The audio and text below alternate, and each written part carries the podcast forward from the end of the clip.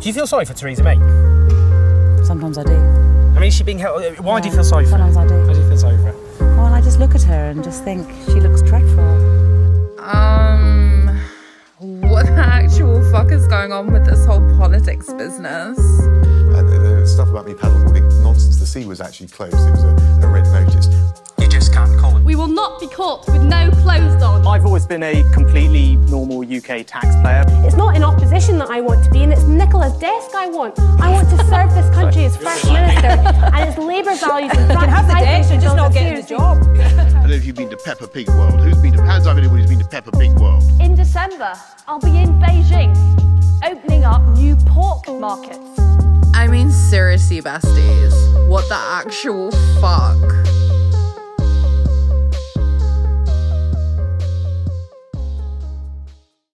Hiya, besties. It's me, Jennifer Juan, and this is what the actual fuck is going on with this whole politics business.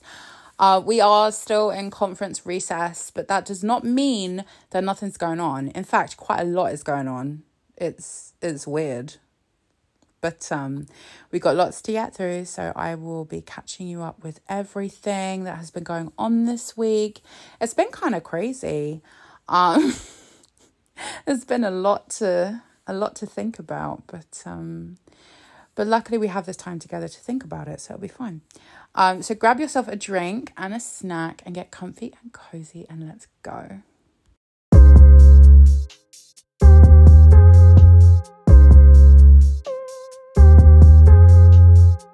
You remember how I said last week that the government are going to have a real challenge with their proposal to ban XL bully dogs? Yeah, I think I was right. Um, so there was a huge protest, um, well, multiple protests actually, uh, across the UK. Uh, I think the biggest one, from what I could find, uh, was in London. And there were huge groups of people. They had signs, they had chants, they had like all kinds of things. There was a multitude of signs uh, with pictures of Rishi Sunak with a dog muzzle on saying muzzle Rishi. Uh, there were signs comparing him to Hitler.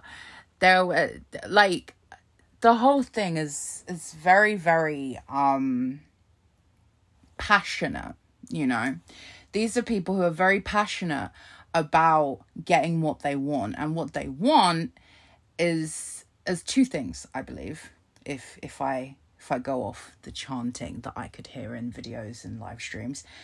They want rishi sunak out of government. Fabulous i agree. And they want for their dogs to be able to live without restrictions. Um I got great news on the first front, guys, because I think that is I I I think it's going to happen. I don't know what will come after that, but I think it is going to happen. Um in terms of the lives of their dogs, I I I cannot tell you. I don't know. Um but I do think that the government will have a much harder time with this than they think. Because I think they were like, you know what? There's these media reports about these dogs. There's a negative perception of these dogs we'll ban them that'll be a big win for us and everyone will go back to loving us again and it will be fabulous. But they haven't factored in that there are a number of families who own these dogs. Um there are people from uh from the what would i call this the dog the dog training industry?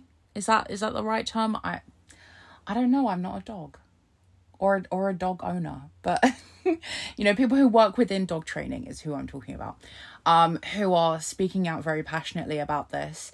Um there seems to be a big um a big push in these protests to to talk about restrictions on bad owners rather than a ban a blanket ban on these dogs um, which I think is going to be where the government finds difficulty because I don't think that the government really wants to get into legislating dog ownership itself. Um, because I think that's going to be a lot more complicated than just blanket banning an entire type of dog. Um, so it's it's still early days in this, you know, kind of pushback campaign from these dog owners We'll have to see where it goes. But I don't think that the government's going to have a good time with this. Uh, I really don't, uh, especially if the protests were to uh, to be believed and anything to go by, because there's a lot of passionate people who are very determined that the government is not going to impact the lives of their dogs, not going to change the quality of life of their dogs. They are ready to go to fucking war for their dogs. So, uh, and and I I I feel personally I mean, it's just my my opinion, my assessment of things. I think that the current government is in too weak of a position to really fight this in a major way. Um they are on a constant sheet of incredibly thin ice and it seems like every day they're sort of walking very gingerly across it but they keep like holes keep falling they keep sort of collapsing through but then they pull themselves back up and they're like oh my god oh my god. And then they carry on walking across this very thin ice and and there's just more and more pitfalls forming in this ice right? I don't know that the government has the ability to go up against this i really don't i think perhaps they think they do um but they're slowly realizing that they don't have the goodwill, they don't have the popularity or the momentum to do this. Um, and they're basically just sort of pushing ideas around and hoping that an election will come and they can just like leave. Uh, like it very much seems like they would like to leave. That's the kind of uh, vibe that I am getting with a lot of stuff that's being thrown out by the government. It's not just we're going to ban these dogs. Um, there's been some really crazy stuff from Rishi Sunak again this week. Um, he has once again thrown out the idea of, you know, what if we forced kids to do maths up until 18, but he's also added English to that. And as we discussed last time, he doesn't have the facilities for that big man. Like he just he just does not. There are not enough teachers for that to be viable. And hiring teachers is a pain in the ass at the moment because the working conditions are are bad. And so you're not really going to get many new teachers. So it's just it's not viable and forcing people to do a subject after the the regular compulsory time it's just going to make them resentful. Like there's no benefits to it, and it's not really possible. But he is once again just throwing that idea out, I guess, just so he has something to say. Like, I, I there's no logic behind it. He also, uh, there are many sources saying that he may be announcing at the Conservative conference a plan to scrap A levels entirely.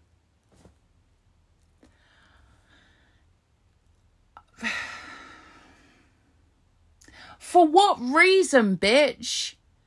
For what reason? Like what what is what is even this? What is even this? And apparently this is his big conference announcement. Extending maths and English to 18 and then just scrapping A levels. Like what what is the point of that? For what reason? What benefit does that have for young people? Like literally, he's just throwing shit out just so he can be seen saying something. Like what what is what does it even mean? What does it even mean? Um some other crazy Rishi ideas from this week. He wants to uh he wants to drastically lower inheritance tax as well. Um and set out a pathway to abolish inheritance tax entirely in the future. There are literally schools falling down. Um, there are courts falling down. There was a court building this week that basically collapsed. Uh, the roof collapsed. Um, there are there are kids who who don't have enough food day to day in one of the richest nations in the world. And this bitch is out here like, what if we cut inheritance tax? What if we got rid of A levels? Like, what is this? What in the Stuart Pearson is this? I. And I would imagine um, whether whether it's right or wrong, whether the policy itself is right or wrong, the whole banning these dogs thing I'm going to be honest, I don't think it's actually going to go anywhere. I think it's just going to become another one of those things that Rishi says because he's just throwing random shit out. He's panicking. Like this week as well, he was like, we're gonna uh, fuck around with stuff so that people born in like 2009 can't buy cigarettes or something. Um, he's just throwing out all of these things, just fucking about, not doing anything about the problems we have day to day like public buildings are literally falling apart. Literally, that's happening right now. Renting is a fucking catastrophe. We're all poorer. It's everything's gone from gold to shit. And he's like, what if we changed legislation on cigarettes? What if we got rid of A levels? what if and so i feel like whether it's right or wrong whether it's the right thing to do or the wrong thing to do the dog ban thing is going to end up lost in this sort of cyclone of rishi's 3am ideas and um and i don't know if the government is going to be able to get enough support for it because it's it just kind of seems like he's spinning out and spiraling and it's like girl, this is giving Liz Truss and that's not a compliment.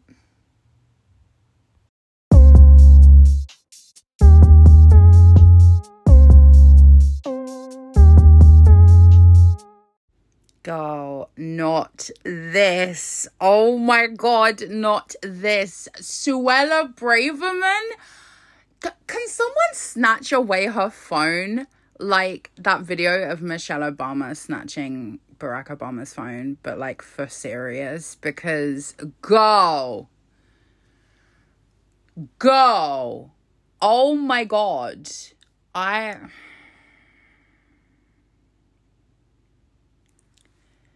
Miss Thing really said she really fucking said let's do a little potential contempt of court as a treat. I girl, what is this? And listen, listen, there are going to be people who are going to say, oh, maybe it's an accident. Maybe she's just being dumb. Maybe she's having a dumb moment. This is a woman, she's worked in the legal profession for years. She was previously Attorney General. Miss Thing knows what she's doing. This is very fucking deliberate. Like, go. So, So there is uh, currently a situation going on. Um, an armed police officer has been charged um, with murder in relation to the death of Chris Kaba, who was a man who was shot and killed by armed police officers. And it, it was, you know, after investigation, found that he did not have a, a gun. Um, and so now a, an armed police officer has been charged with murder. The case has not gone to trial yet. Like, the trial has not taken place. And so it's not very appropriate for the actual Home Secretary to tweet this. We depend on our brave firearms officers to protect us from the most dangerous and violent in society. In the interest of public safety, they have to make split second decisions under extraordinary pressures. Girl, she had a whole thread. Oh my God. They mustn't fear ending up in the dock for carrying out their duties. Officers risking their lives to keep us safe have my full backing, and I will do everything in my power to support them. That's why I have launched a review to ensure they have the confidence to do their jobs while protecting us all. It's giving uh trying to change the narrative. Like that's what it's giving. Right now, we should not be having this conversation because there is going to be a trial that is going to look at the facts and the evidence and find out the truth. It is not right for the Home Secretary to intervene on this and to try and paint her own narrative. That is completely, wildly unacceptable. She should not be interfering in a, a, a live prosecution investigation. This is not right at all. But we're at a point where she will, because she knows that nothing nothing is going to happen to her when she does this. Um like this and and like I said, this is something that she will know she shouldn't be doing.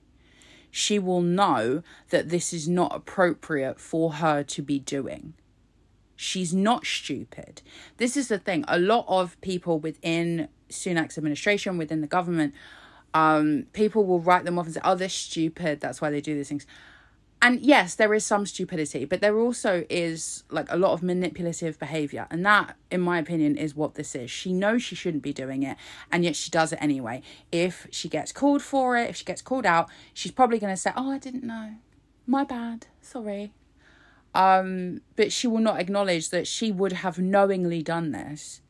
She's not dumb she's got actually a lot of expertise in this area. Um, and so this feels incredibly deliberate and incredibly inappropriate.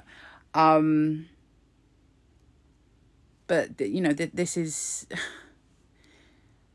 this is where we are. We have a government full of ministers who feel that they can do whatever they want they can do whatever they want. They can interfere in prosecutions. They can um, they can put their hands in and get a load of money. They can scam, they can scheme, they can lie.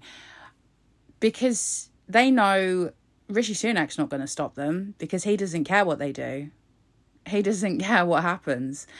Um, as long as he gets to stay in power and pretend he's actually a good prime minister, he doesn't care. He doesn't give a fuck um, and all of the systems that are in place that apparently are supposed to be, you know, our checks and balances, our way to hold these people to account, are basically entirely powerless because nothing will actually happen. Nothing will happen.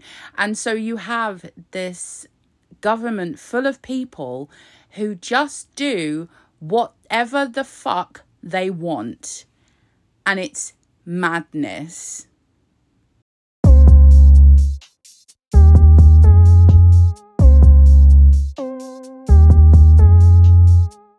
Terrible news and surely a sign of how broken Britain really is. Larry is apparently ill. Uh, Larry, if you don't know, he is a little cat and he lives in Downing Street at number 10. I like to think that one day he will overthrow the government and become our true prime minister. I would so vibe with that. Uh, but he is also the chief mouser to the cabinet office. It's, it's fun. We have fun. Um, so Larry is an icon. We love him. Um, he's just a, he's just a sweet little boy. He's just a sweet little boy, just doing cat stuff. Uh, we love him. But apparently, the government is preparing uh, for com strategy because there are concerns about his health. He is um he is getting on a bit in cat years in fairness. He's 16 years old, which is quite old for a cat. Um I'm just going to say. I feel like we should have a week of mourning. Like he means a lot to people he means a lot to people. But I I hope he will be okay. That's really sad. Um we love you, buddy. Keep fighting, even if it's just to um just so you can say that you you were there longer than Rishi Sunak. Like you can do it, buddy. We believe in you. Um I hope he will recover and surprise everybody. And everyone will be like, oh my God, he did it. Look at him. Icon. Because it's what he deserves. It is what he deserves. Um and and now for an equally um strange story that will have any of our international listeners being like, yo, what the fuck is going on in Clown Island? Um, the former speaker, John Bercow, is making his reality television debut in series two of The Traitors in America.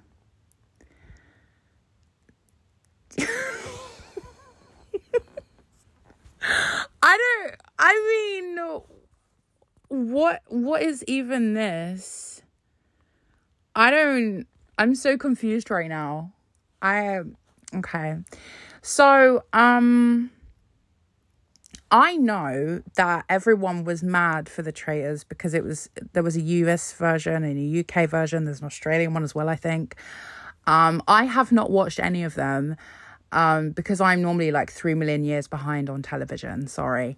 Um, so, um, i I'm looking at the premise. So, apparently, a small group of contestants become the traitors and they have to work together to eliminate the other contestants to win a prize. Um, and and then the other players are supposed to try and discover and banish the traitors by voting them out so that they can win a prize. Okay. Okay. So I th- I think the the UK version had um like regular people on it, but the American one has has celebrities. Um so it's it's got a, quite a a lineup of famous people that I will probably not recognize because I don't watch TV enough. Um Okay, so somebody called Karsten Bergerson from a. They have Love Island in America too. Oh my god. Uh, someone called Chris from The Real World. Uh, Dan from Big Brother. Um, they got a boxer in here. Someone else from Love Island. Oh my god. Someone else from Big Brother. More The Real World.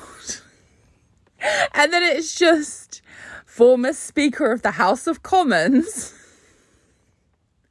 That's camp. That is that is camp. Peppermint. My god, they've got Peppermint from Drag Race. Oh bitch. No, I love Peppermint. Oh, I might watch this now. She's hilarious. We love her. Oh my god. Wow. I might actually be watching this now because I love Peppermint.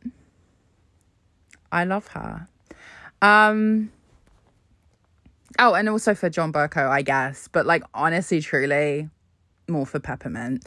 Um so I I guess he will be on that. Um Okay. I wonder what they win. What's the prize? I don't know. I'm assuming because it's a celebrity season, like it's going to be like a charity donation because that's what they normally do, isn't it? You know, you can win like £10,000 for a charity that you like. That's the right thing to do. Um, but we'll we'll see how that plays out. I don't know how to watch American TV in the UK she lied. Um, so we'll see. Maybe we'll we'll do a little sailing. That'd be nice. Mm. There are gonna be people who get that and people that don't, and that's okay. Um, so this week it was also revealed that the rail strikes, the rail strikes, currently have cost the UK government 1.5 billion pounds. The dispute has cost 1.5 billion pounds and it would cost a fraction of that according to the RMT's Mick Lynch to settle the dispute and just have people back to work. But instead, they'd rather just waste our money, um, dragging it out and refusing to meet with the union and refusing to um, consider giving the hardworking rail workers what they've asked for. Isn't that great? Isn't that amazing? Uh, the Department of Transport has also given a new contract, a new supply contract to Avanti, which is one of the worst rail networks. Listen, if you're in the north, you're going to know exactly what I'm talking about. You are going to know exactly what I'm talking about. Um, I. I miss when Virgin had that line. You know what I mean? because I like to I like to go you know exploring parts of the UK. It's fun. It's nice. You know we've got a whole um we got we got four countries to explore. That's exciting. Most places don't have that. Um and so I like doing that. The easiest way to do it is by train. But then Avanti come along and they just like ruin all my dreams because you'll have oh this train's cancelled. Oh it's delayed oh, you know, you can get on this train instead of the train you were actually booked on, but say goodbye to your seat reservations. Enjoy standing all the way to Manchester. like, what is that?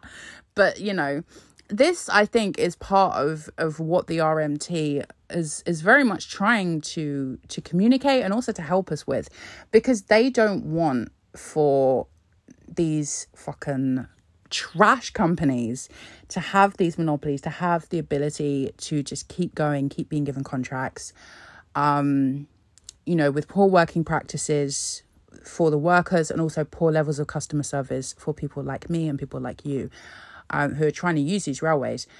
And that is why the government, I think, is is so against the the rail strikes in particular because they know that it's not just about you know a pay deal or whatever it's it's about working conditions in general but it's also about the level of of service that we can expect as consumers because that is is part of it the um, the rail workers have said repeatedly that there have been concerns about these companies wanting to cut safety measures, um, wanting to to just cut corners all the time so that they can make more money, make more profit, hoard more money. And these workers don't think it's safe for us, the consumers. And so they're not only standing up for themselves, but also for us. And that to me is why the government has such an issue with it. And that to me is why we should be a hundred percent as as as difficult as it is. Um, you know, because it's it's hard what you know when you've got disruption. I get that but it's not just for them. They're out here fighting for us too. And so I I have to join them. I have to stand. I have no choice.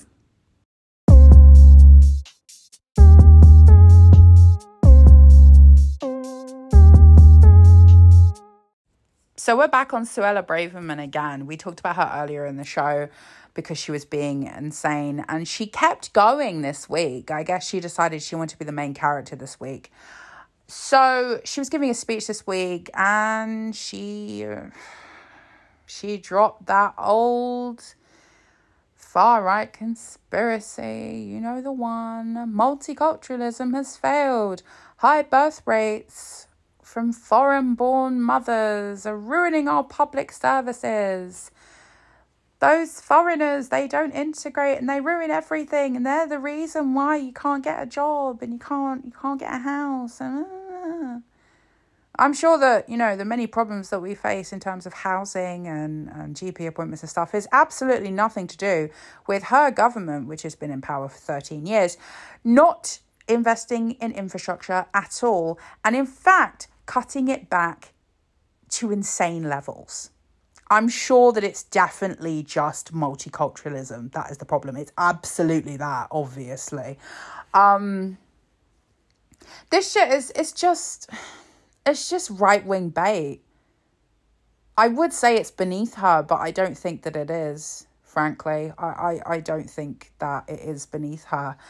Um, there are many that have labelled her unfit for office following the speech that she gave to the American Enterprise Institute, which is a think tank in the USA. Um, she also said that multiculturalism threatens social cohesion.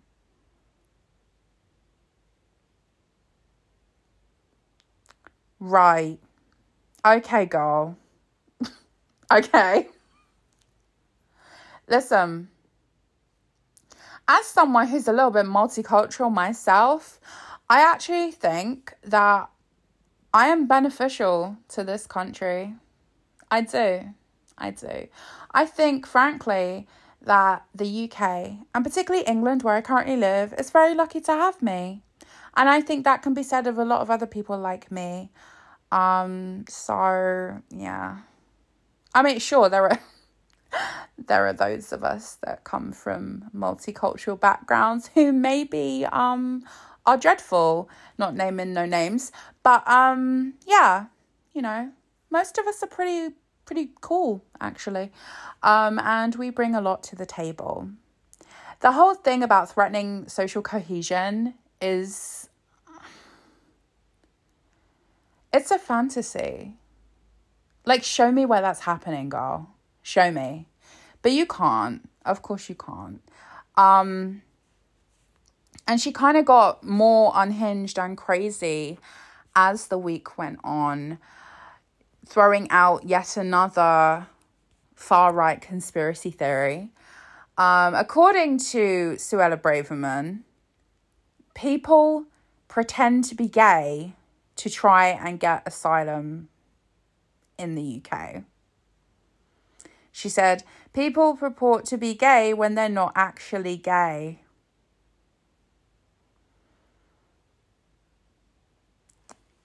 Girl. Why lie? Is my question. Why lie?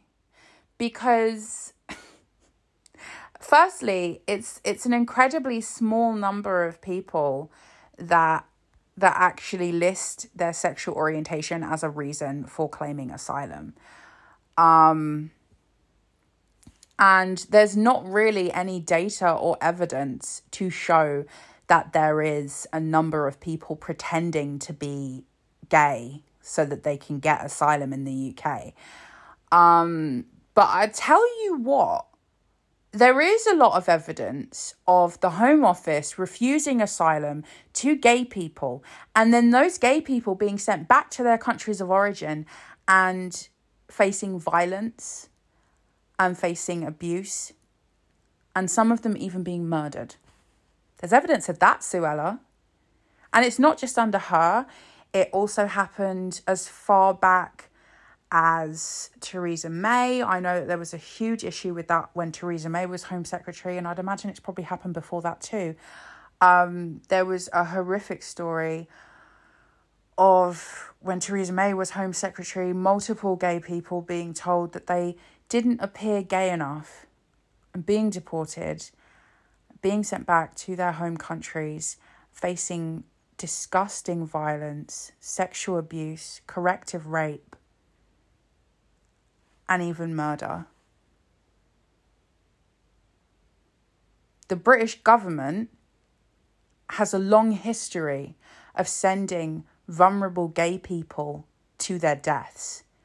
And I guess Suella Braverman thought that she was going to join in. She's going to keep up the tradition.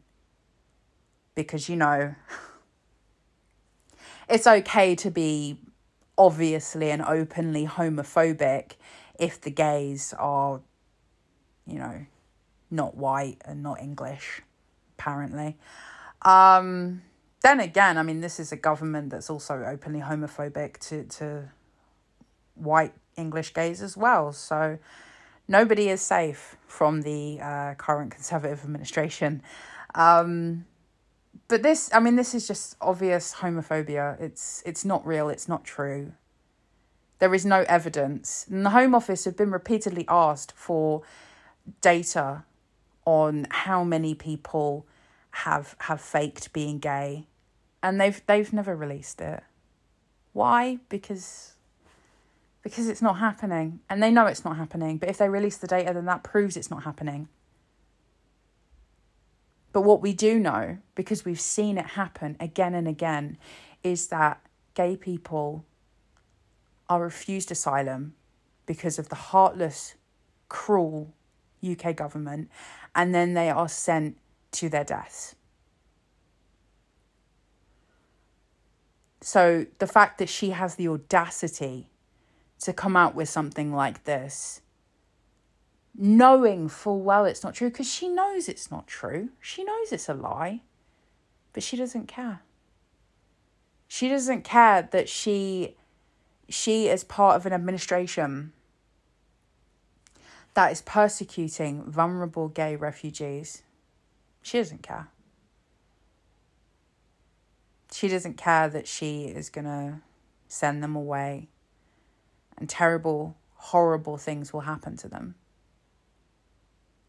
Because, well, she gets a ministerial car and she gets her salary and she gets to go to fancy parties and talk about how great she is and give speeches at think tanks. So Suella's all right and fuck everybody else.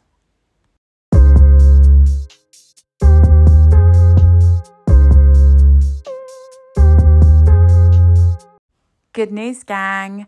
Since I recorded that last segment, it has been confirmed Larry is doing okay. Thank God. Thank God we had to stan that little cat. We had to. Because there ain't nothing else to stan, is there? Um, speaking of things we don't stand, let's talk about Tim Farron. Apparently, the Liberal Democrats are having themselves a little conference. I mean, honestly, I don't know why they couldn't just like, I don't know, book a table at Nando's. They should be able to get around that table and have room to spare, I'd imagine. But no, they booked themselves a conference hall. It looked very empty in the pictures. Um.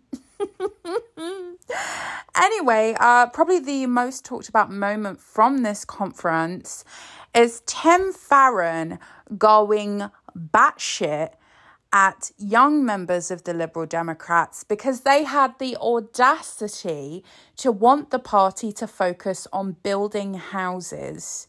Oh no, how terrible of them! What utter bastards the young Liberals are. Honestly. He went on a rant lab- labeling them as Thatcherites this this bitch doesn't even know what that means, which is wild because he had like a whole crush on Margaret Thatcher and everything. Um, no, seriously, look it up. It was true. Um, so he stood up and he attacked these young people. He he decried the uh, the policy as pure Thatcherism. Why? What was so wrong with what these young people asked for? They proposed that the party should restore a target of 380,000 houses being built a year. What's so wrong with that? What's so wrong with that? But Tim Farron thinks it's terrible. And he actually said, This is the most right wing thing that I've seen at party conference since we sent Liz Truss off to go and work undercover. That's a little joke from when Liz Truss was in her Lib Dem era. Um, like, really? what exactly is right wing about building more houses? If it was super right wing, why isn't the current government doing it, Tim? Like, honestly, just say that you are more interested in the welfare of wealthy landlords than you are young people, because that's what this is really about.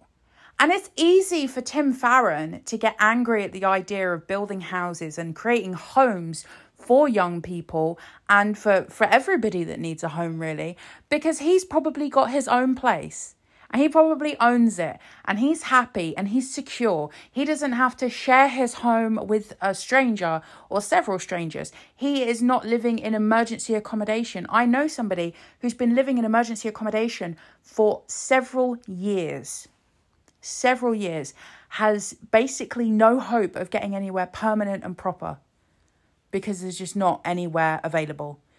Um, there are people living in in hotels and B and B's because that's all that they can find. It's all that's available. There are people living in tiny, cramped studio flats all over the UK but Tim Farron, he's got himself a nice little place. He's comfortable. And so he doesn't care about houses being built for everybody else.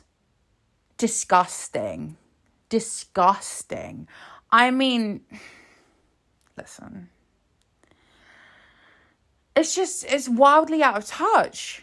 Like, do you want to win or not, bitch? I don't I don't know. It would appear not. But maybe that's good. Maybe that's good because do we want a Lib Dem government? I mean, I mean, it's never going to happen. But still, do we? I I don't know. Uh, so what else has been going on? Well, there's been a lot of discussion about the new um the new 20 miles per hour speed limits in certain areas of Wales. And I have to say, some of the discussion about this has become quite unhinged to the point where people are threatening to harm the First Minister of Wales, Mark Drakeford. What on earth? What the fuck? I. Literally threatening to attack the First Minister of Wales because of a slight change to the speed limit, the intention of which is to save lives and stop accidents. And from the data that we have so far, firstly, journey times haven't really been drastically affected. And secondly, the roads do seem safer. But people want to hurt this man? People are threatening this man? Girl, mm-mm. That shit is unhinged. Unhinged. I and, and you know an interesting thing that I I saw on social media? Somebody um somebody pointed out that there is a petition against the lowering of the speed limit. And it's a little sus because because there's been a huge boost in England of searches on search engines for Welsh postcodes. And it looks as if people in England are signing this petition to act like they are Welsh people who are really upset about it. Um, that's suspicious. That's a little weird. I just. I, I think this policy is a good thing. It's gonna save lives. And I mean, who who needs to be, you know, in fucking residential areas, areas by schools, who needs to be driving that fast? Who needs to be? I I live by a school and to to be quite honest, it really actually frightens me how how fast people will go driving past that school and it's like there are kids there, man. There are kids walking to school. What what are you doing? What are you fucking playing at? I wish we had a Mark Drakeford, but alas, we do not. Um, but people threatening to hurt this man because they can't play fucking boy racer no more. Pathetic. Honestly, pathetic. Speaking of pathetic, oh, she's given us material. She's given us material. It is the newly crowned Queen of Cringe, Susan Hall. She is the Tories candidate for London Mayor, and this week she had an utter disaster on LBC. Go. It was trash after trash after trash. I could not believe it. I could I could not believe it. So let's go through some of Susan's greatest um, hits to her own campaign. Um, so she she said um, that it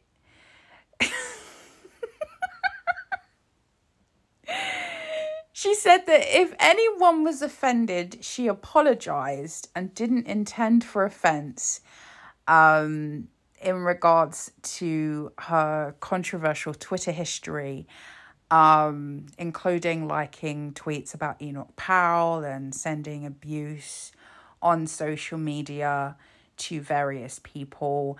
Um, liking abusive content about her opponent in the mayoral race, Sadiq Khan. But she did add people will throw these tweets at me. Well, yes, Susan, they will because you did the thing. Okay? And you are responsible. And if you want to be the mayor of London, you have to deal with your own past. I'm sorry, sweetheart. That's just how it is. Um, she. She then said some people are offended and some people aren't. Okay. Uh, she she then also said that she liked the tweets about Enoch Powell because she because she she wants London to be free of traffic jams. Hello? Hello, what does that mean? Susan, what does it mean? I. Go. she also said that she didn't recall, um, she did not recall um, making posts about Sadiq Khan or liking posts about Enoch Powell, describing London as Lon- Londonistan. She said she didn't remember. She remember. Um, so I guess she probably uh, doesn't remember a tweet that she literally wrote in which she said, Come on, Donald Trump, make sure you win and wipe the smile off this man's face. Tagging in Donald Trump and Seb Gorka um, as a quote tweet to a video of Sadiq Khan. I, I, I guess she doesn't remember that tweet that she made herself. I mean, she seems really obsessed with Sadiq Khan, actually. It's kind of creepy. Like, girl, why are you so obsessed with him? Uh, so she, also had some interesting uh, answers to race relations uh, between the police and black communities. Of course, we, we will all remember Susan's amazing insights into black communities of the past. She has referred to black communities as being uh, full of criminality. So I'm sure she's got some really great answers for us here. What she come up with? Uh, so she says that she would restore trust between police and black communities with a heavier police presence. Okay. And making officers play football with black people.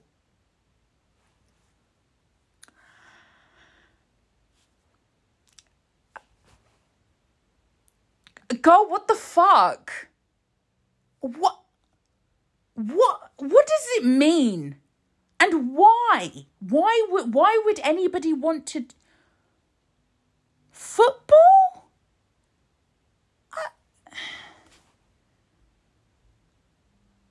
to me, that kind of it, it's very I mean it's very stupid, but also it's kind of patronizing that she thinks years and years, decades and decades of anti blackness from the Metropolitan Police, blatant racism, institutional racism, which has been found multiple times in the Metropolitan Police, can be solved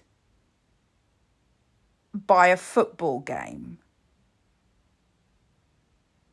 She is so unserious. She is so fucking unserious. I cannot believe it. I cannot believe it. Um, she was also asked about air pollution and the death of a young girl in London um, due to air pollution. And her response was this It's very sad, but she had asthma. And equally, if you see some of the emails I'm getting, Okay, firstly, Susan, nobody cares about your fucking emails, girl. You are talking about the death of a little girl who, mind you, had asthma because of that air pollution. That's why, and, and that's been found um, in, in the past when people have looked into what happened to her. It's the fact that she just she just walks away from that topic. She's like, no, no, no, let's take it back to me and how I'm suffering Never mind the child who died. I I don't know why they have picked her. I know I keep saying this, but Jesus. Like everything is wrong with her. I just I don't even she also um she also decided to label Sadiq Khan as a disgrace and a misogynist, um, taking issue with the removal of Cressida Dick um, from her role within the Metropolitan Police. And she's she's framing it as misogyny.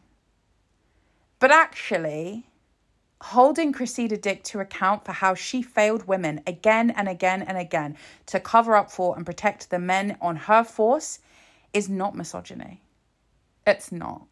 And I'm tired of mediocre women trying to blame everything on misogyny. Susan does this a lot. She's she's she's deep into that as a coping mechanism, I fear.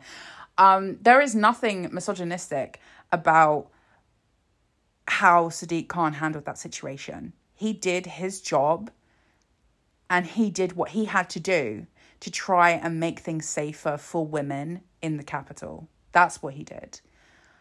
And it is astounding to me that Susan Hall is such a ridiculous mess of a person that she cannot see this.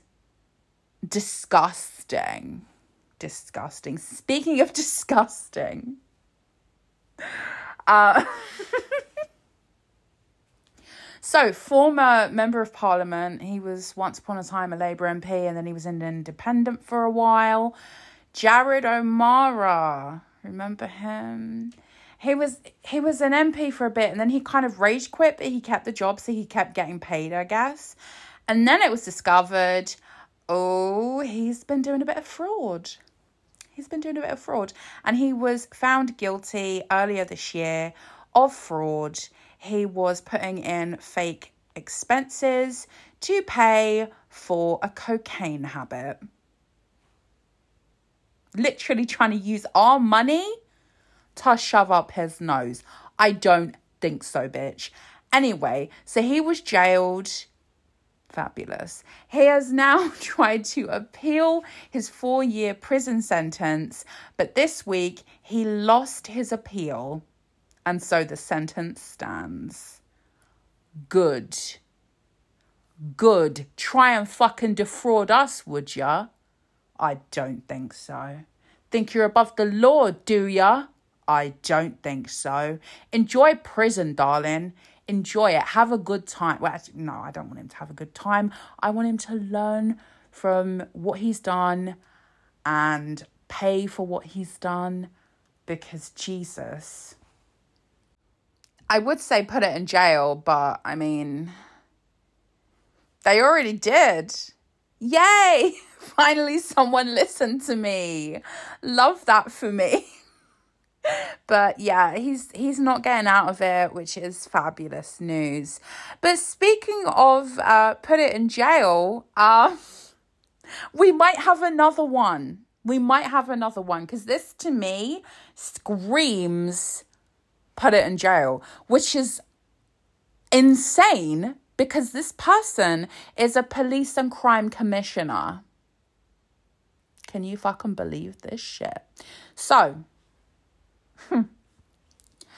um, we have Festus Akinbusoye, who is standing in Mid Bedfordshire, Nadine Dorries's old seat. I guess the Tories decided they had to pick someone as unhinged as she was because this is crazy. So, in his role as police and crime commissioner, he has created a competition.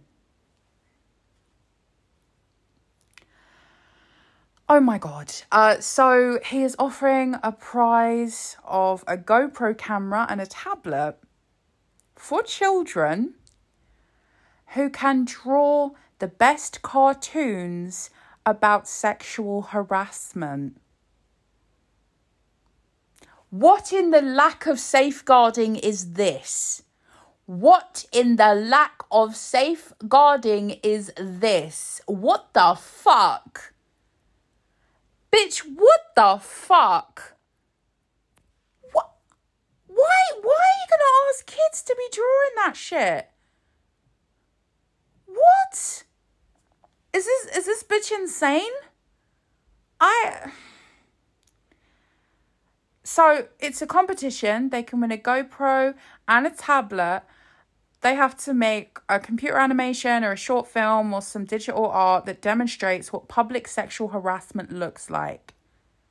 My God, can you imagine the fucking the the chaos, the the awfulness of kids googling this to try and find out what it means, what's going on, what what are they supposed to be drawing? No, no, no, no, no, no. Listen, educating people on sexual harassment, that's important, of course. But it's got to be age appropriate and it's got to be done in a supervised manner. You cannot drop a subject like that onto children and just leave them to their own devices. That's insane. And this is a competition open to children as young as 11. As young as 11. There are no safeguarding advice or regulations within the competition rules, and there is no requirements for parental supervision. So, again, it's just kids being left to their own devices with a, a heavy, difficult topic like this. That is insane. That is absolutely insane. It's so inappropriate. I.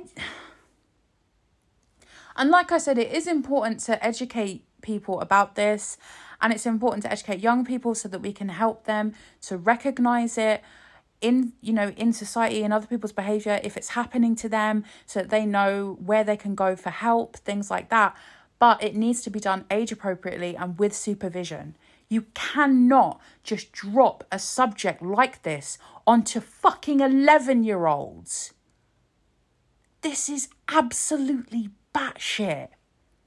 What the fuck? Honestly, I, I just think that there is absolutely no vetting going on at the Conservative Party whatsoever. What are they doing? What is even going on? I. I mean, how do you put forward a candidate even more insane than Nadine Dorries? Like, how do you do that? That's crazy.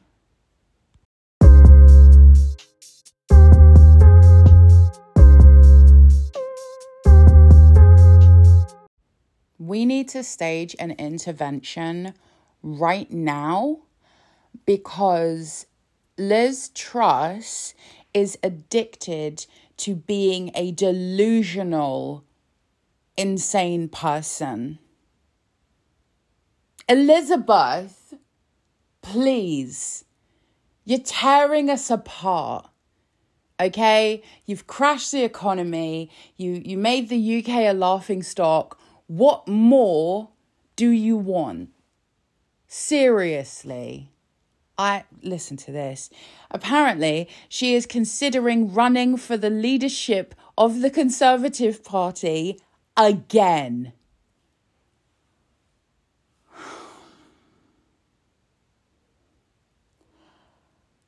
Put it in jail for the good of the nation. I know that perhaps you could argue a crime has not been committed, but put Liz Truss behind bars so that she cannot keep doing this. And the worst part is, is that the Conservative Party might even vote for her. You know how they are, you know how they get. I'm not risking it. I'm not risking it. I won't. I, I'm sick of this. I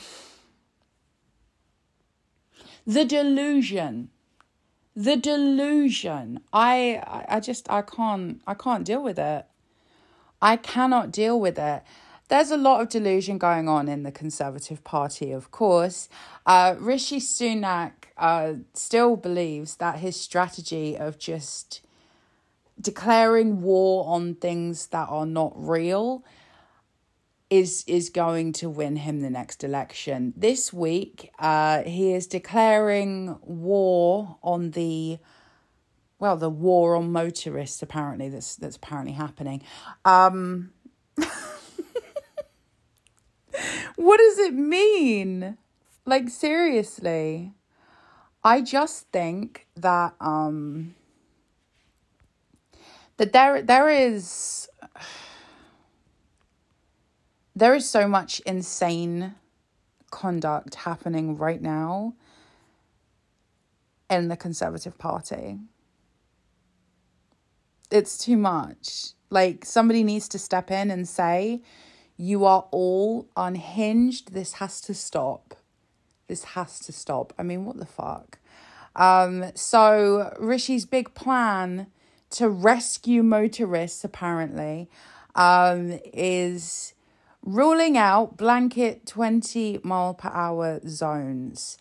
Um, well, I would I would assume that's in response to the new legislation in Wales. But good luck with that because devolution exists. Oh, are, are you going to try and overrule devolution again? Is that it? I would imagine so. And, and you know, this is the thing. This is the thing. The UK government cannot be trusted when it comes to devolution because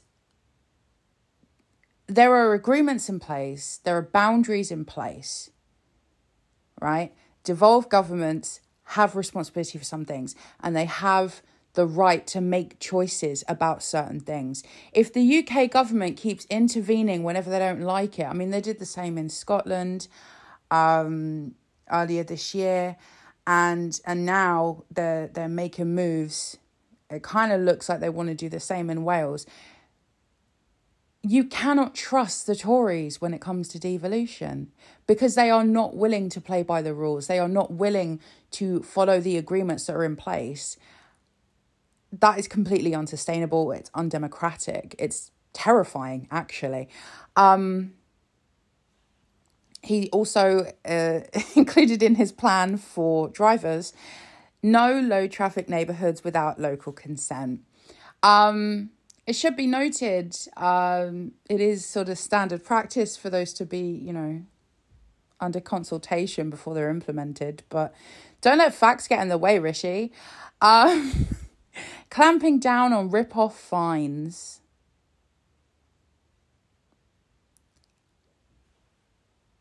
Are you going to elaborate on that or or nah? And also, it, it should probably be noted uh, a lot of these fines probably exist because of local authorities desperately needing to make money because the local governments are receiving less from the UK government. And so perhaps if he did not keep starving local governments of money, this wouldn't be happening. I'm just saying. Um, also, in the plan, free up bus lanes when not in use. This is a stupid idea. This is a stupid idea. Bus lanes exist for a reason, right? So that buses can keep going and there'll be less delays for buses so that people who use public transport can get where they need to go. The buses can hopefully stick to their schedules. Um, and there are less delays and less issues when it comes to buses. Um, why why why would you why would you put cars in there? Because it basically eliminates the actual benefit of bus lanes. Um that's stupid. That's very stupid. Fines for overrunning street works. I mean okay okay but let me let me ask you this i mean i, I you know i'm not I'm not completely against that as an idea because I do think sometimes they do go on. You know, I mean, currently where I live, uh, there is a there is a road, and they've been working on it for several months now, and it is predicted it's going to potentially take years, which is insane. Um, however, what should be noted is that the reason it's going to take so long is because the council, reading between the lines, did not have the money to fix it. And so they basically kept leaving it, kept ignoring the problems that were happening. And then suddenly it got so fucking catastrophic that they couldn't ignore it anymore because the road literally started falling down a fucking cliff. And so now we're in a situation where it's going to take potentially years to fix it. If the council had the funding to be able to do remedial work throughout the years, perhaps it would not have got as bad as it has now, so that, you know, everything is on diversion potentially for the next few years. And again, who is supposed to be giving them that funding? Oh, is it you, Rishi? Yes, it is. Um, and a new national parking platform. So this this one I I actually don't mind and I think perhaps it's a good idea and knowing our luck that will probably mean that they won't actually do it. It will get abandoned. um but I I do think um sometimes you know parking situations are overcomplicated. I I was I was with my grandparents um a while back and we were trying to sort out the parking situation and there was a machine and so my grandparents thought okay we can just go and we can put some money in the machine and get a ticket. And then you put the ticket in the car and that shows you paid for parking. No there's a machine but you've got to use an app to pay for your parking and then the app connects to the machine and then it prints a ticket and it's a whole thing I was there, so I was able to sort that out. But my grandparents would not have been able to figure that out, just being completely real. Um they were they were very confused and I, I had to say that just give me the phone and I can I can show you how. If I hadn't have been there, what would they have done? There's no answer to that. And I feel like um with this central parking platform or whatever it is the government's going to do, they do need to consider that there are going to be a lot of people in the UK who may not be able to completely vibe with something that's entirely digital. Um, and this this is a bit of an issue when it comes to uh, to the government. Um, if you remember during COVID, um, in the beginning stages, when it came to um, proving your vaccination status, the app was for a while one of the only ways you could do it. Um, because a lot of places wouldn't take your vaccine card itself, you had to show them on the NHS app that you had uh, had the vaccination. Um, I I myself actually had a lot of problems with that because, um, like I'm I'm fine with technology, but um, I had moved during COVID, and I hadn't been able to register with a doctor because it was impossible to get that initial appointment that I needed to register. And so, what that meant was I basically could not access my medical records and therefore vaccination status through the COVID app. I, I ended up having to having to write to my MP to get it sorted just so that I could prove to people I'd had this vaccination. It was a whole kerfuffle. It would have been so much harder as well for people who are not um as as into technology as me. Um, because you know there are going to be some people there. Are, there are lots of people um, of all different ages, all different backgrounds, who just who just don't they don't want to engage with it. I know people of my age who don't have a smartphone, who just have you know like a an older, more simpler phone, because they they just don't want to they don't want to get involved. They don't want to get involved, which is fair enough. Um, and so when it comes to a platform like this, that needs to be considered are the government just going to rush out some little tech project or are they going to be considering that actually quite a lot of people are going to need something a bit different? I think we all know the answer to that. I think we all know the answer to that. They are not going to be thinking um, about what everybody needs. They are going to be thinking about probably, if we're being real, uh, which of my friends owns a tech company that I can do a favor by giving them this contract, and then they do me a favor later down the line. Uh, that's probably what this is going to be. So that will be fun. Um, Rishi's not actually had a great week. Uh, it's building up to conference for the Conservatives. There was a picture in the mirror this week showing boxes of champagne being delivered for Conservative conference. Huge crates of expensive champagne. Um, and also, is that yeah, I think that's apple juice. Um, I love a bit of apple juice, not gonna lie. Um, so lots and lots of champagne for Conservative conference. It's all right for some, isn't it? It's all right for some. You know, the rest of us, we're sort of scraping by in the cost of living crisis. I let me tell you, even though I keep reading about how energy bills aren't going to be so bad this year, I am still racked with anxiety. Like I.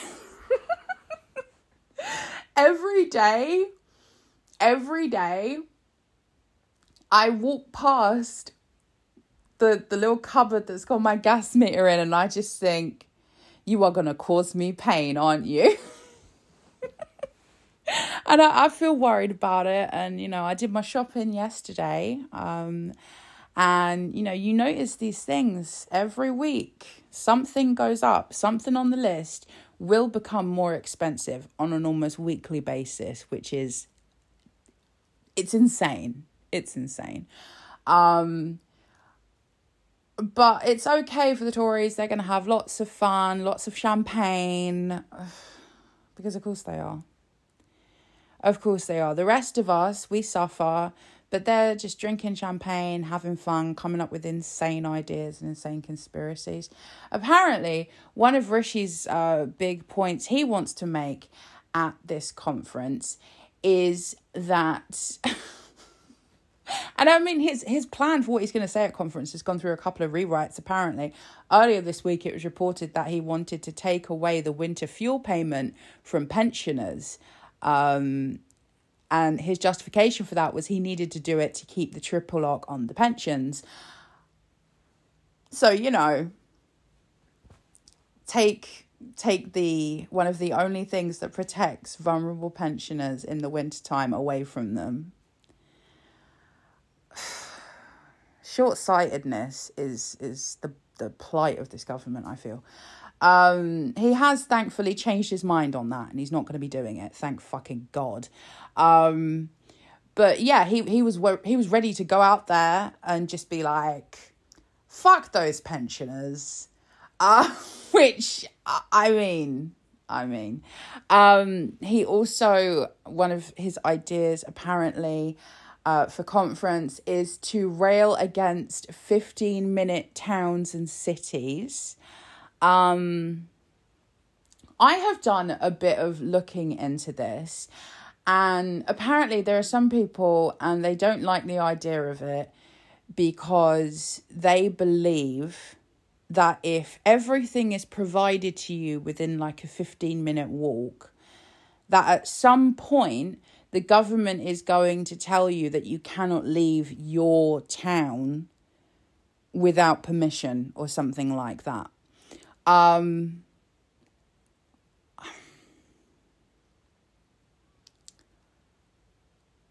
and I have to say, I I I don't see that that is going to happen because the government is so shit and so unorganized.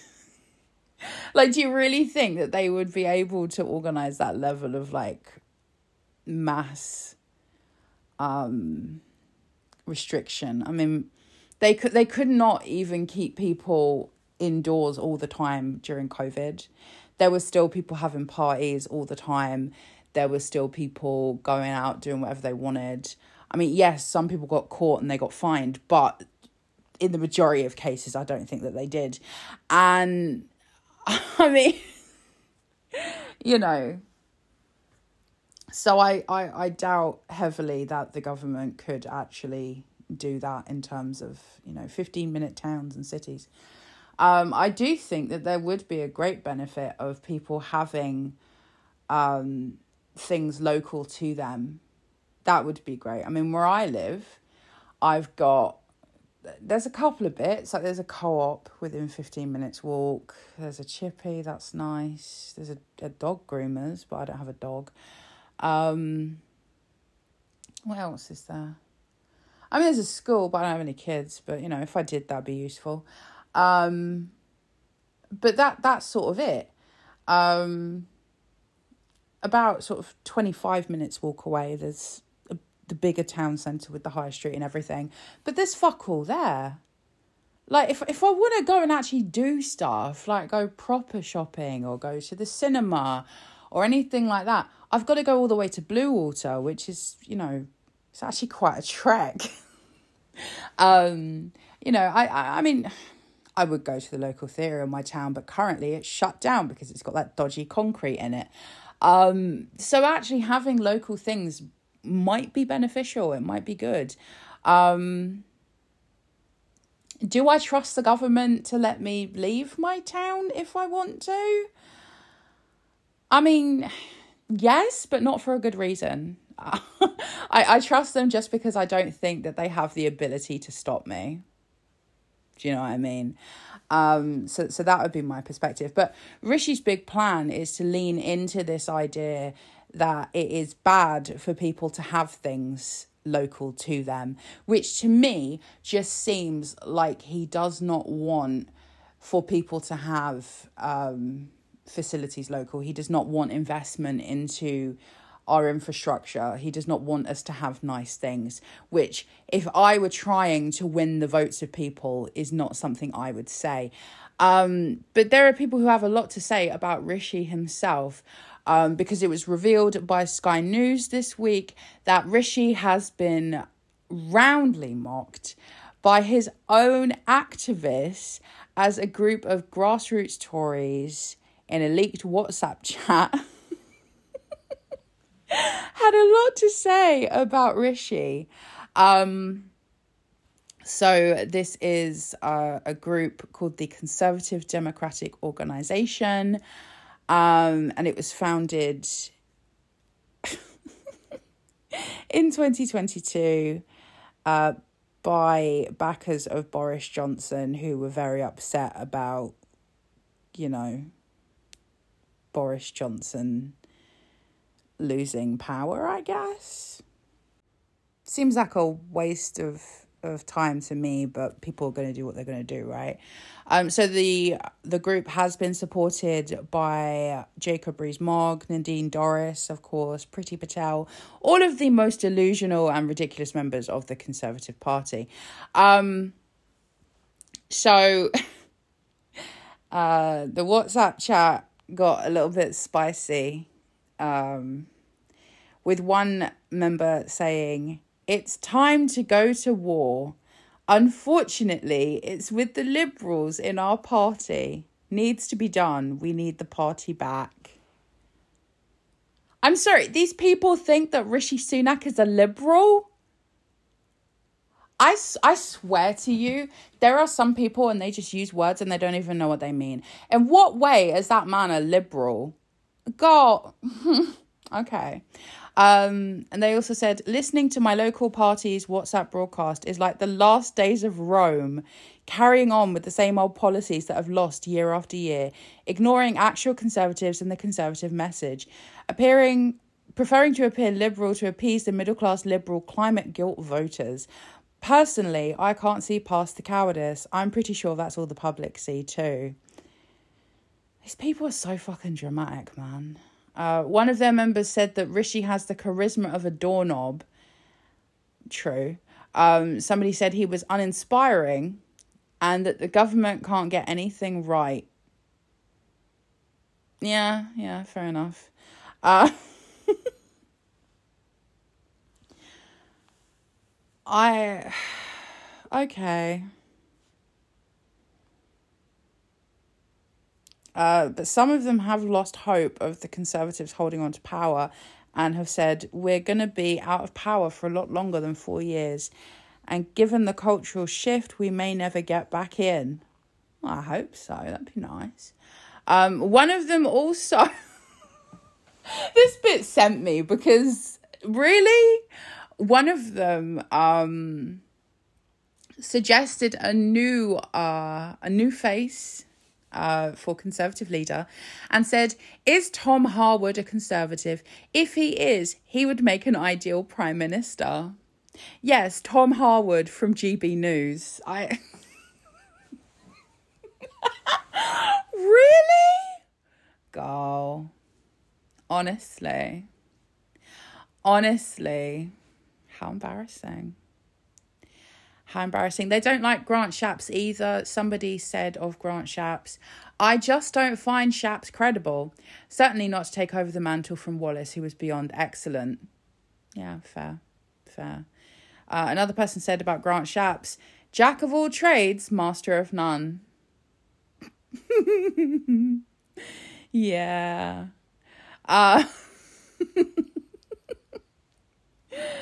oh dear. Uh, so the, the Tories have got internal problems, external problems, um, and still they persist. Um, Suella's also got more problems. I feel like this whole episode has been about Suella Braverman in, in one way or another. Um, she is the bane of my life. Um, so um, the ambassador for Rwanda uh, was revealed to have said that Suella Braverman was absolutely wrong on immigration.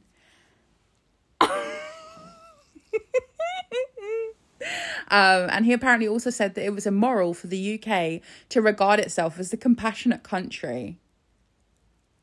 Oh, girl. He read us. Um, he said they enslaved millions of people for 400 years. They destroyed India. They destroyed China. They destroyed Africa. So I, I, I guess maybe he's not super on board uh, with the Rwanda plan that the government keeps saying they're going to do. That's interesting. Um, I mean,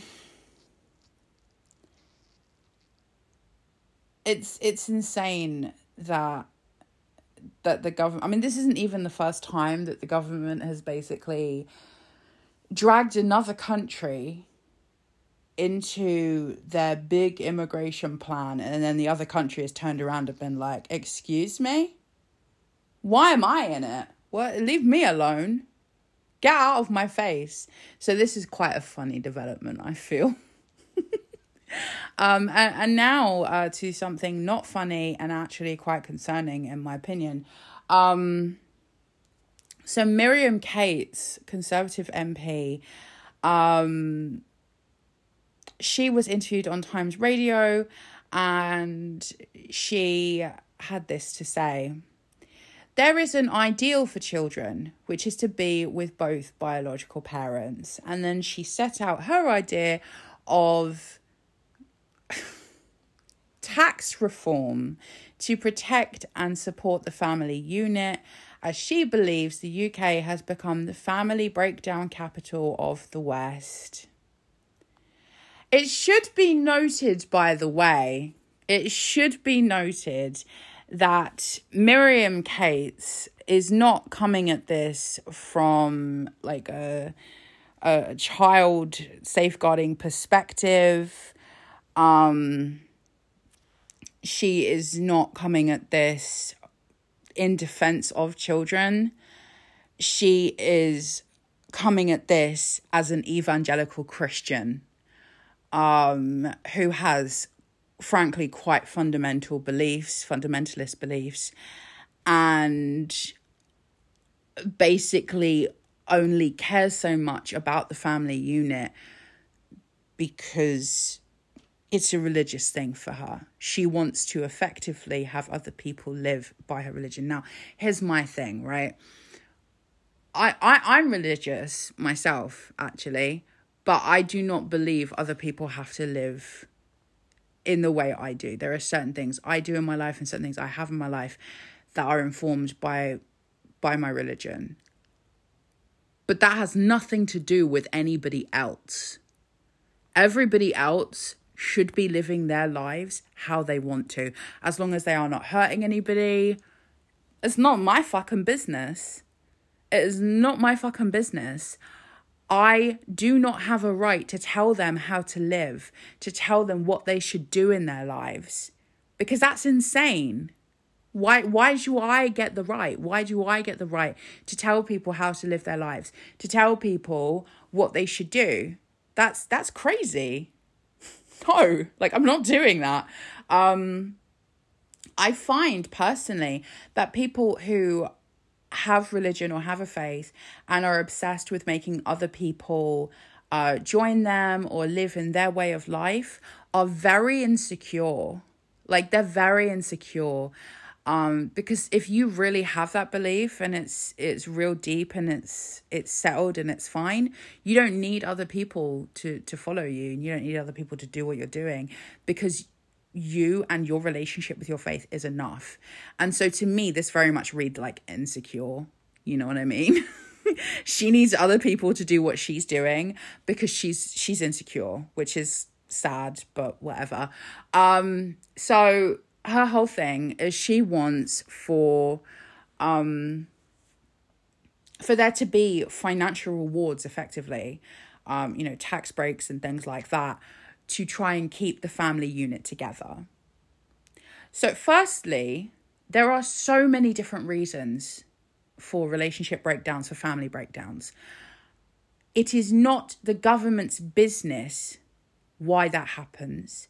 And it is not right for the government to punish people financially for family breakdowns and relationship breakdowns. That is beyond fucked up. Secondly, there are so many different kinds of families where children are thriving. Yes, there are some children that thrive in the nuclear family, and there are some that thrive in single parent families, um, step parents, adoption, fostering. There are so many different environments where children can do amazing.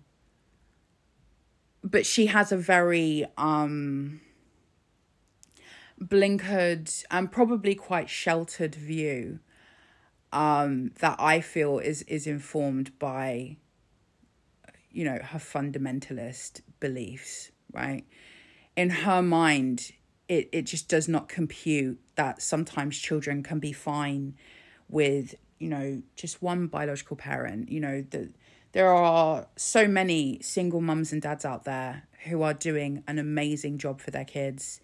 The kids are happy, they are thriving, they are doing so well I'm sorry, should should those parents be financially punished because because they're doing well with their kids? Like wh- what the fuck is that? They they shouldn't get, you know, these tax breaks too because because what? Because what? um there are step parents who are doing amazing with their kids um, adoptive parents as well. This idea that a child should stay with the biological parents, both biological parents at all costs, is deluded and incredibly naive. There are so many reasons why um why there is that breakdown and why there is that separation sometimes.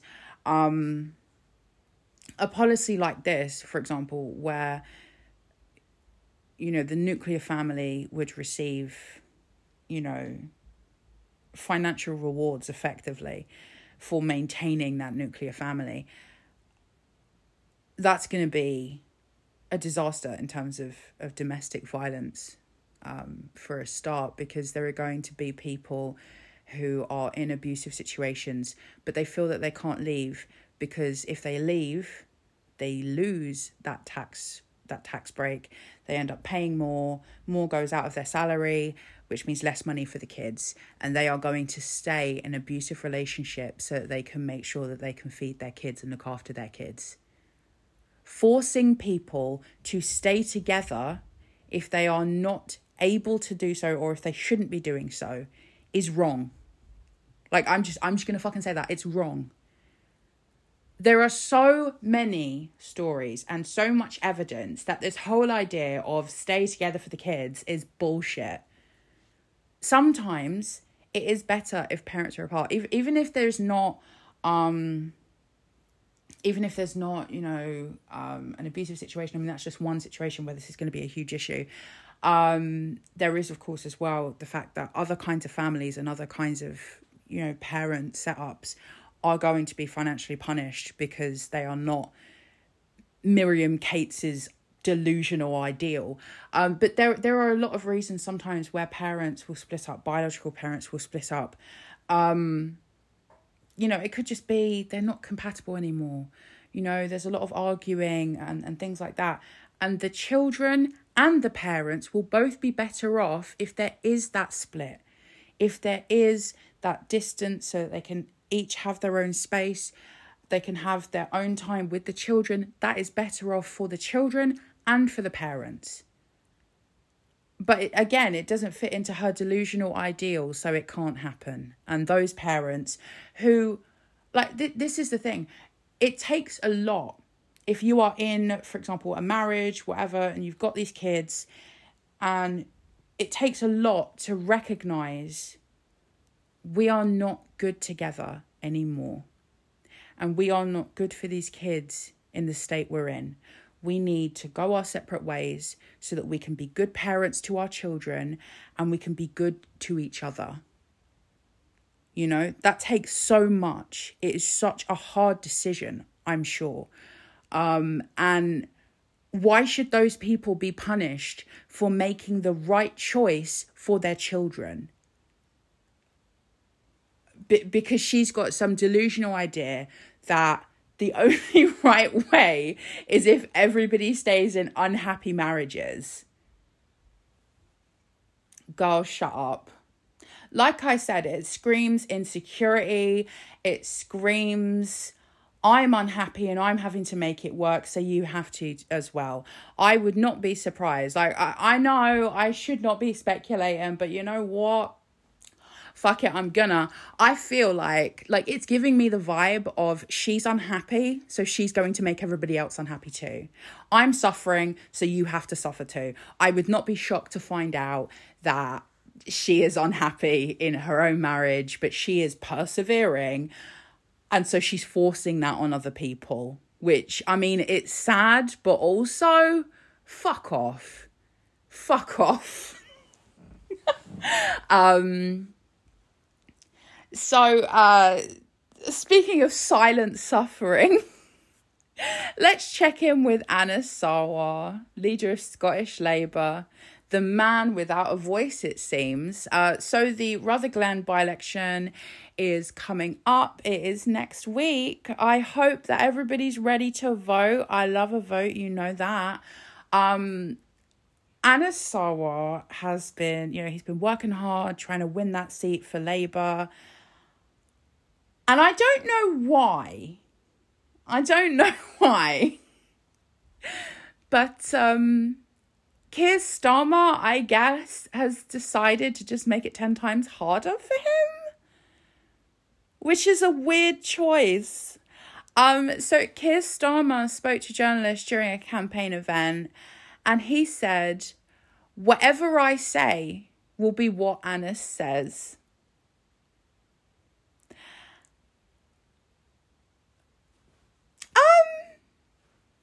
Okay. Well, I guess we can once again say goodbye to the forever delusional idea that Scottish Labour has any level of autonomy.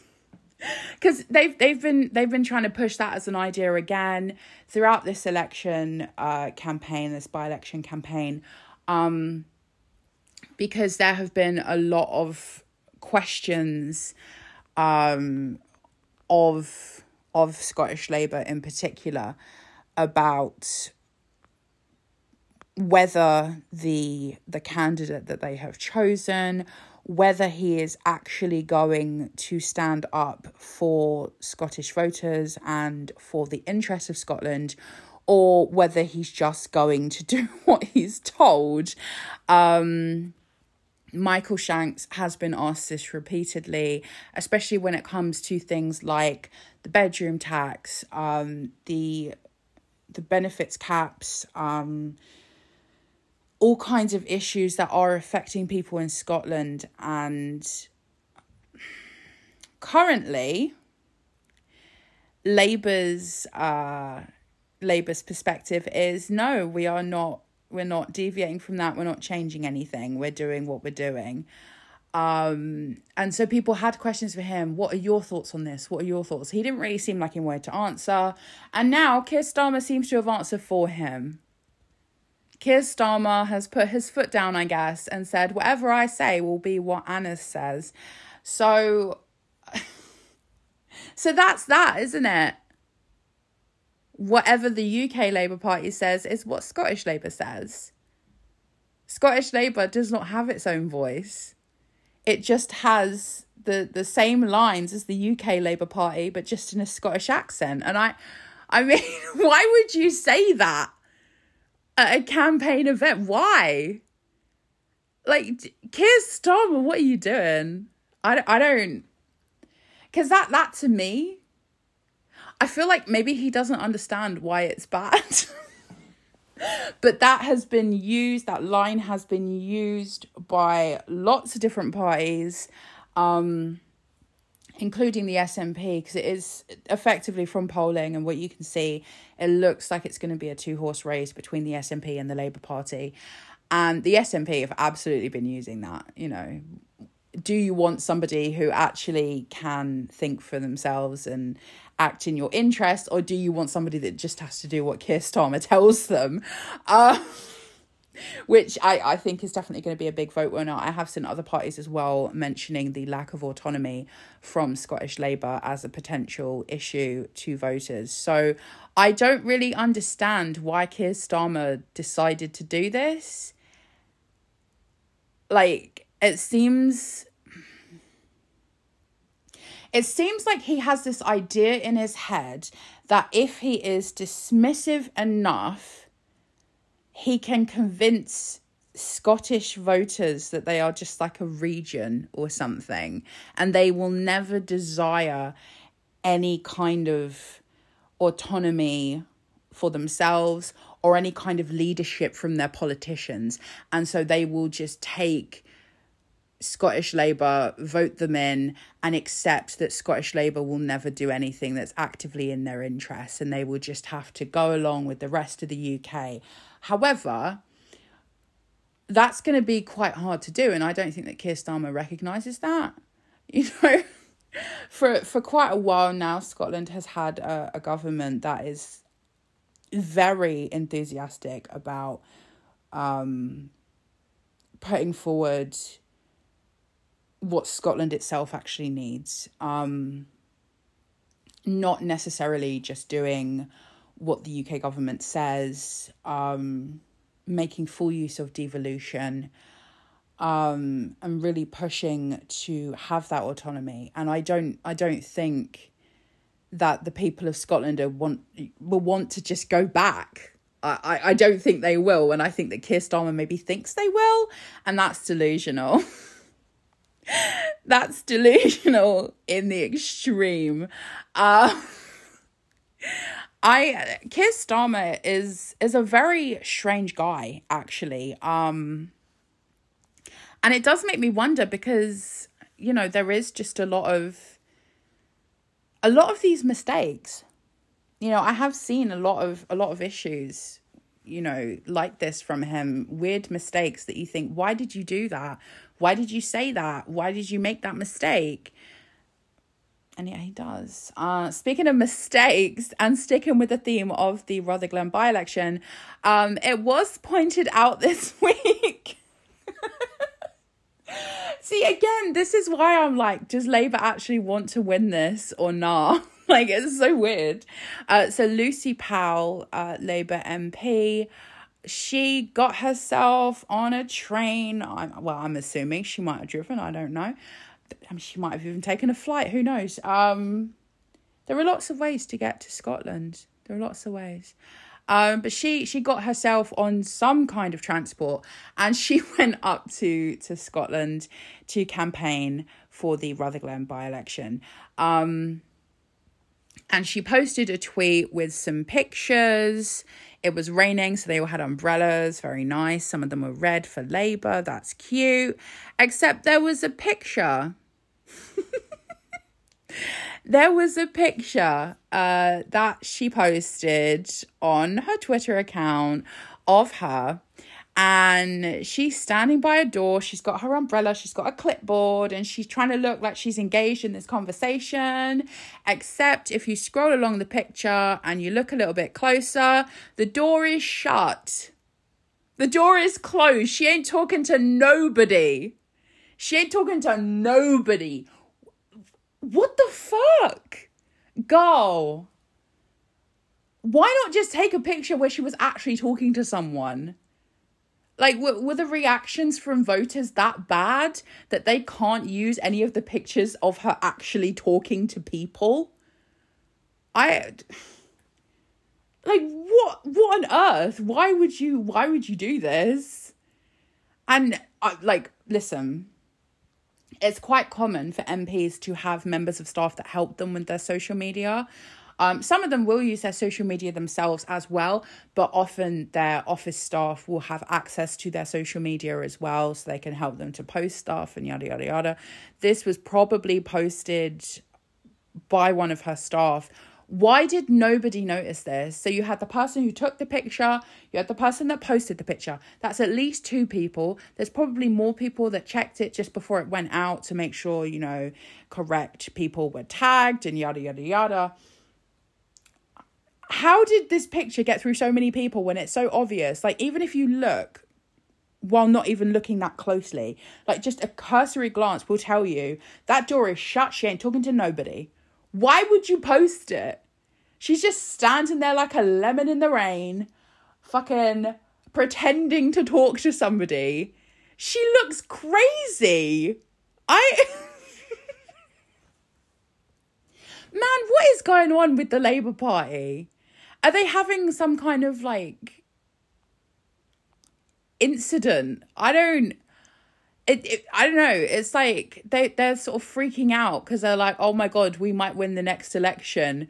Well, time to freak out and be weird, I guess. Like what what is even this? What is even this? I don't I can't. I can't. Uh, the Labour Party aren't actually the first party I've seen do this, though. I remember um, it was a while back now, um, and, and I lived in a different constituency actually. Uh, but there was a by election um, for the council, and oh, god. uh, some Tory activists did the same thing and they posted a picture being like, "Oh, we're just having a chat with all these voters," and the the door was obviously and very blatantly closed. Um, but I mean, it was a council by election, so I think people cared less. Um, I mean. God, nobody's checking for a council by election in Horton fucking Kirby But, well, except me, obviously. I was, but nobody else. Um, so it's interesting to see the exact same issue come up again. I I just have to wonder, did nobody, did nobody look at this picture and say, Lucy, darling, it really just looks like you're talking to a closed door. That's not a good look. And could actually be quite a a, a pointed and unfortunate metaphor for how we are running this campaign. but that's crazy. What is going on with Labour, man?